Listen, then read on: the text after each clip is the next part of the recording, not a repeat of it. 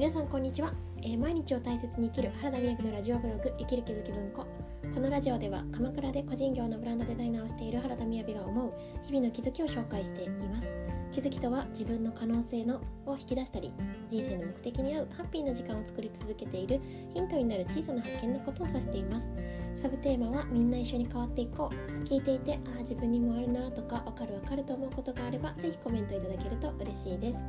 はい今日のタイトルは良かったことを見る効果というタイトルでお話ししたいと思います。はいおまずはじめに12分近況報告ですが年末ですね。大晦日びっくりしました。あの MacBook もお持ちの方とかはですねきっとリマインドがこうカレンダーで来ると思うんですよ。そして明日のイベント元旦ってリマインドが来たんですよね。お明日も1日なのかっていう風にすごいびっくりしたんですけれども、まあ、今これですね12月31日の12時半。現在この班で一応仕事がほぼほぼ収まったかなという感じで、えー実家に帰る準備をしております。はい、で今日は今朝からですね朝8時半からグラフィックレコーディングをさせていただいて、えー個人の方にさせていただいたのであのこういう風なことを今考えているんだけどもうちょっと見える形にしたいなみたいなことを、えーオンラインでお話聞かせていただきながら iPad に書かせていただいてお送りいたしました。はい、で今日はですねできたことを見る価値というタイトルでお話をしようと思ったのはですね、えー、とまずですねあの私思考の学校というところで認定講師の活動もしているんですがその中ではですねやっぱその中でですねこの前おさらい会っていうさ年内最後のおさらい会を開催したんですね。でそのこの講座っていうのそこの内容は基本的には Q&A で進んでいくので皆さんが日々こう、ね、なんかなんでこういうことって起きるのかなとかこういうところちょっとなんか気になってるんですよねっていうのをあの思考が先現実が後って考えた時にどういうふうに見ていったらいいのかなっていうことをこうおさらいしていくような回なんですよね。でなんで基本的には Q&A 形式になっていると。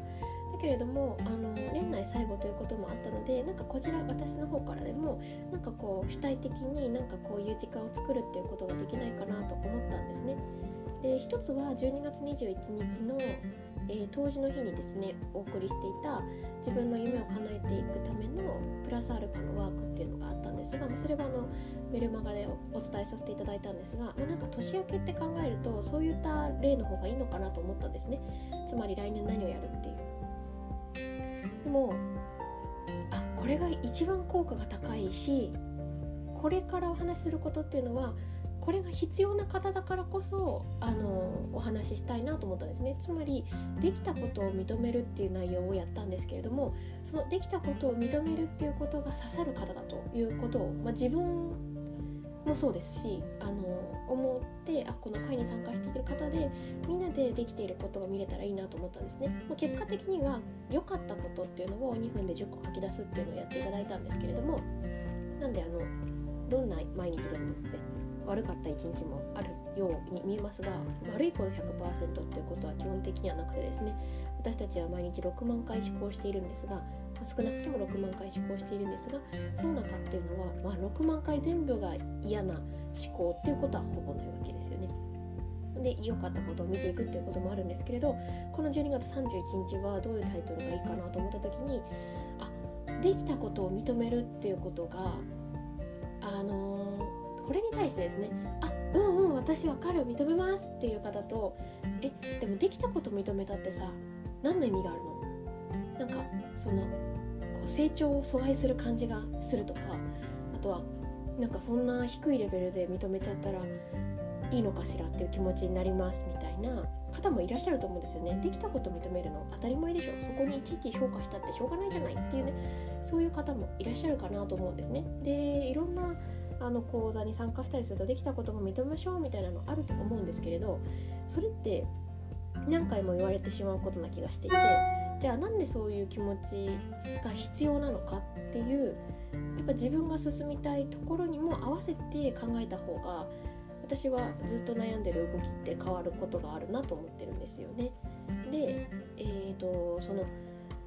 できたことっていうのはもう当たり前でしょっていう方にこそ今年2020年あ私これができたんだなとかそのできたのレベルの感度を下げるっていうんですかね。あこれができなかったできなかったって方って結構 100%100 点思考というか120点思考みたいな感じだと思うんですけどベースをなんか0点ベースぐらいからにしてあ20点30点これもできたなこれもできたなっていう風にやっていただくことを私も含めておすすめしたいなと思ったんですよね。でこれはもうノートがあったら3分できるでできるかなと。でなんでそれが必要なのか。これはあのー、私たちって魔法ってすごいえなんか変わった方変わった方というか「ハリー・ポッター」の世界とかファンタジーに思ったりすると思うんですね。であと一方でなんかこう潜在意識の話ってなんかこう不思議な感じがしてあちょっとなんか怪しい感じの人がやってるよねとか、うん、なんか現実がうまくなんだろう現実を直視できないのかなみたいなそういったニュアンスをお持ちの方もいらっしゃるかもしれないですけれどももっとねあの現実的な私は魔法でもあると思っているんですよ。それあ現実的な魔法っていうことが私は行動だと思っているんですね。それはどういうことかっていうと例えば今私は今日ですねまあ、この音声で言っていいのか分かんないですが、あの帰省をちょっとしようと思っているので、えーと、実家に帰ろうと思ってるわけですけれどもで、ね、これを当たり前と思うとどうなるかっていうとですね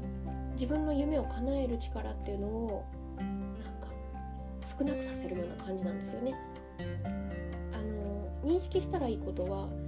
こう帰ろうって思った時に私は行動することによって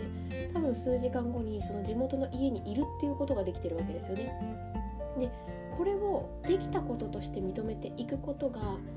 何が良いかというと自分が自分で思った夢とか思いを叶えてあげられるよっていう自分へのサインになるわけなんですよね。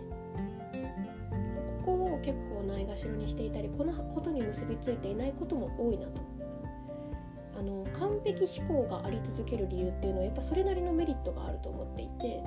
でむしろそれをこう糧に今まで頑張ってきたっていうことがあると思うんですよね。でだからこそその認めなんかもっとさできてることを認めようよとかなんかやれてることに意識を向けられるといいよねとかっていう話をですねどんだけ聞いても正直正直心の奥ではいやでもこんな程度で認めたって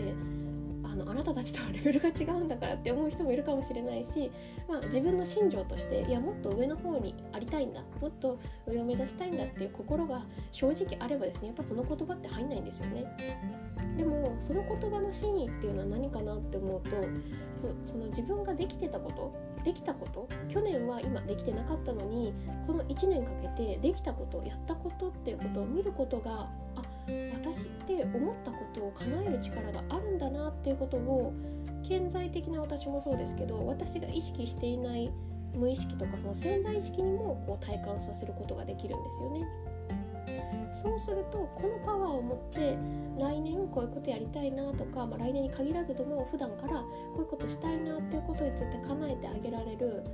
パワーになっていくんだろうなっていうふうに思います。はいなので今日はえっ、ー、となんか今年はこんなことをできたなとかこれができたなっていうなんかできたこともあるけど悪いこともあったよねみたいな見方はもちろんいいんですけど私は結構時間を決めてできたことだけを見る時間も必要だなと思ってます。なんかいっぱいあったっていう体感になるんですよね。でもちろんそのあのバランスが何事も私は重要だと思うので本当はこういうことをするべきだったなとかもっとこうできたなっていうことは別の時間にねやればいいと思っていて。なのであのそんな風にですね自分が、えー、夢を叶えていったり、まあ、やりたいなと思うことを叶えていく一つのそしてとても大切な方法としてえっ、ー、とできたことを認めていくっていうことをこうやっていただけたらいいんだろうなというふうに思いました。はいということでですねいや本当にこのできたことの一つで言えばですね私はこの音声を配信しているということを作っているのがまたすごいなと自分では思うわけですけれども、えー、今年の3月の20日頃春分の頃から毎日の音声配信続けていきましたが今日までですね聞いてくださってありがとうございます。あの本当に聞いてくださる方がいらっしゃるからこそ配信しててもすごい楽しいなって思いますしこうオンラインでも対面でも聞いているよっていう風な声をいただけるとすごい嬉しいなと思います。なんかですね今日のタイトルもう一つ迷ってたのはなんかこう音でつながっていこうみたいなことだったんですよね。うんなんかこのコロナになってウェブ上での発信っていうのが大きくなる中で最近ですねなんか YouTube って面白いなと思ってい やもう今頃かいみたいな感じですけど YouTube 時々見たりするんですけど YouTube ってやっぱ目が楽しいですよね。でどんだけですねあの音で聞いてて楽しいっていう感覚も YouTube の中に絶対あるんですけどでも音声配信だからこそ伝わるその人の人柄とか近況っていうのがあるなと。で最近私のあの実際に知っている方もこう音声配信することが多くなって何て言うんですかねあの私あんまり女子女子してないところがありまして「元気?」みたいなことこう 自分からあんまり連絡を取ったりお友達にしないかもしれないんですけどでもですねこう自分が聞けるタイミングでその人のあの放送室に行って音声を聞けるっていうことはすごいいいなと思ってるんですよねなんかこうタイムラグだけどそばにいたり近況を知ることができるっていうようななんでなんか今年もあじゃなくて来年もねそんな形で音でつながっていけるといいなと思っております。はい、まもちろんね聞いていただいている方も本当にありがたいと思っております。それではですね、えー、2020年12月31日の放送は、えー、できたことを認める効果というタイトルでお話しさせていただきました、えー、今年も聞いていただいてありがとうございます。来年もどうぞよろしくお願いいたします。それでは良いお年を。バイバーイ。